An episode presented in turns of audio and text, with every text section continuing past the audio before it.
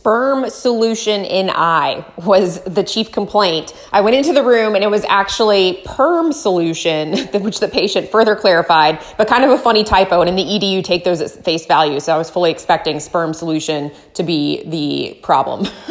um, chemical burns of the eye. Let's talk chemical burns. So acids and alkalis are always bad when mixing and mingling with your eyeball. Um, and sometimes it's hard to remember like which things are acids, which things are alkali, because it does matter. The difference between the two matters in your treatment and the aggressiveness with which you irrigate the eye. Um, because the outcomes are different. So acids, the easy clue is that these tend to end in the word acid. So yay, sulfuric acid, hydrochloric acid, that's helpful, right? Um, and the other easy clue is that the others, tend to end in the word hydroxide. So we know we've got an alkali substance, magnesium hydroxide, calcium hydroxide, um, I've seen sparkler burns to the orbit or to the eye, and these should always be treated as an alkali injury uh, because the the sparkler, the magnesium of the sparkler, actually combines with the fluid in your eyeball to produce magnesium hydroxide. Um, so it's actually an alkaline injury rather than a thermal injury, so it should be treated as such. So which do you guys think is worse? Is an alkali injury worse or an acidic injury worse? If you're thinking alkali, then you're correct. So both cause necrosis of the eye. However, the alkali injuries cause a liquefaction necrosis. This means that it penetrates deeply within minutes into the cornea, through the cornea, to the deep structures of the eye. Bad news bears. Um, the acid injuries are bad, uh, but they actually cause a coagulation necrosis, which is typically superficial. There's rare, rarely vision loss. Now, I'm not saying it's a walk in the park, right? So it can certainly jack up your cornea and cause pro- profound corneal scarring. It's just not going to penetrate to the deeper surfaces of the eye. Um, so several cases of alkali exposure that I've seen, the eye can actually appear completely white due to the severe ischemia of the conjunctiva and the, the scleral vessels. Um, basically, the, all of the vessels are um, completely necrotic uh, and no longer functioning. So the eye actually looks completely white. In cases like that, I mean, I've seen patients be irrigated for greater than 12 hours. Sometimes these patients are admitted for prolonged irrigation of the eye. Uh, what do they test like? We've talked about what they treat like uh, or what they look like.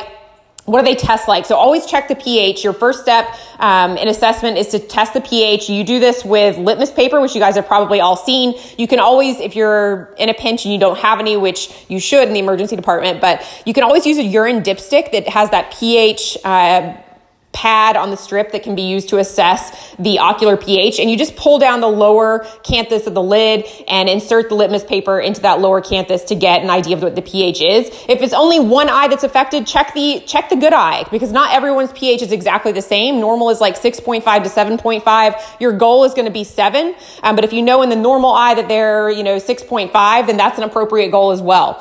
So check the good eye if they have a good eye um, and with testing, always measure intraocular pressure because some chemicals and significant burns can certainly increase the pressure.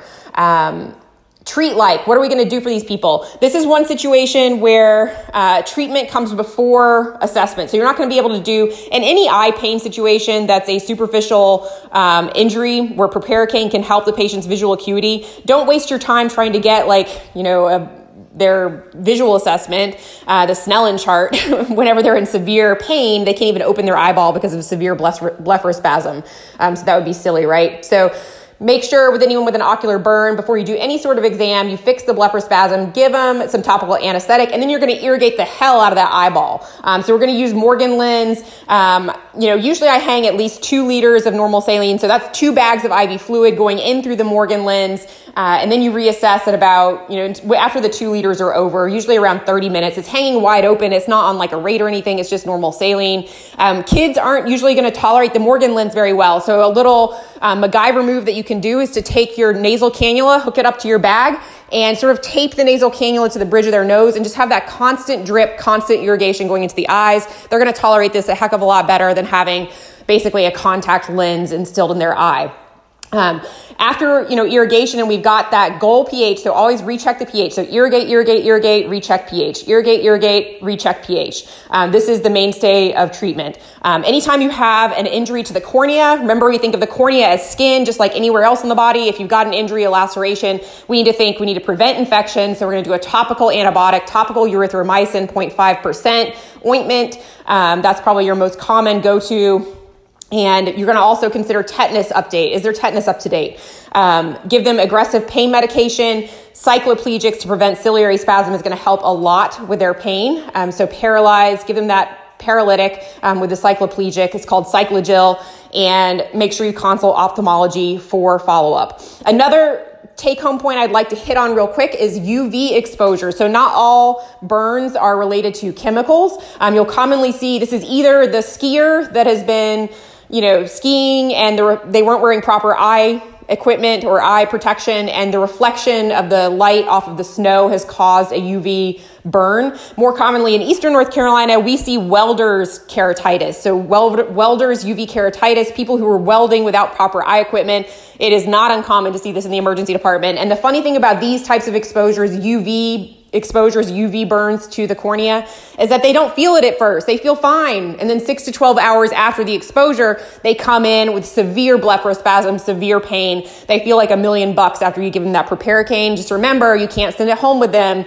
And they always ask, they always want to go home with the proparacaine. But if they continue to instill that in their eye, it can lead to corneal ulceration and um, worse bad news things. Um, so with these patients, you treat them just like any other keratitis, any other corneal epithelial deficit, like corneal abrasions. Keratitis just means corneal inflammation. Um, they're going to have diffuse uptake with the fluorescein stain. So it's kind of like diffuse punctate lesions that you see uh, with the fluorescein stain on these UV keratitis patients, UV exposures. Um, just looks like uh, diffuse punctate or pinprick uh, lesions to the cornea. Make sure you treat their pain topical antibiotics like erythromycin, update tetanus, close ophthalmology follow up for these patients. Boom,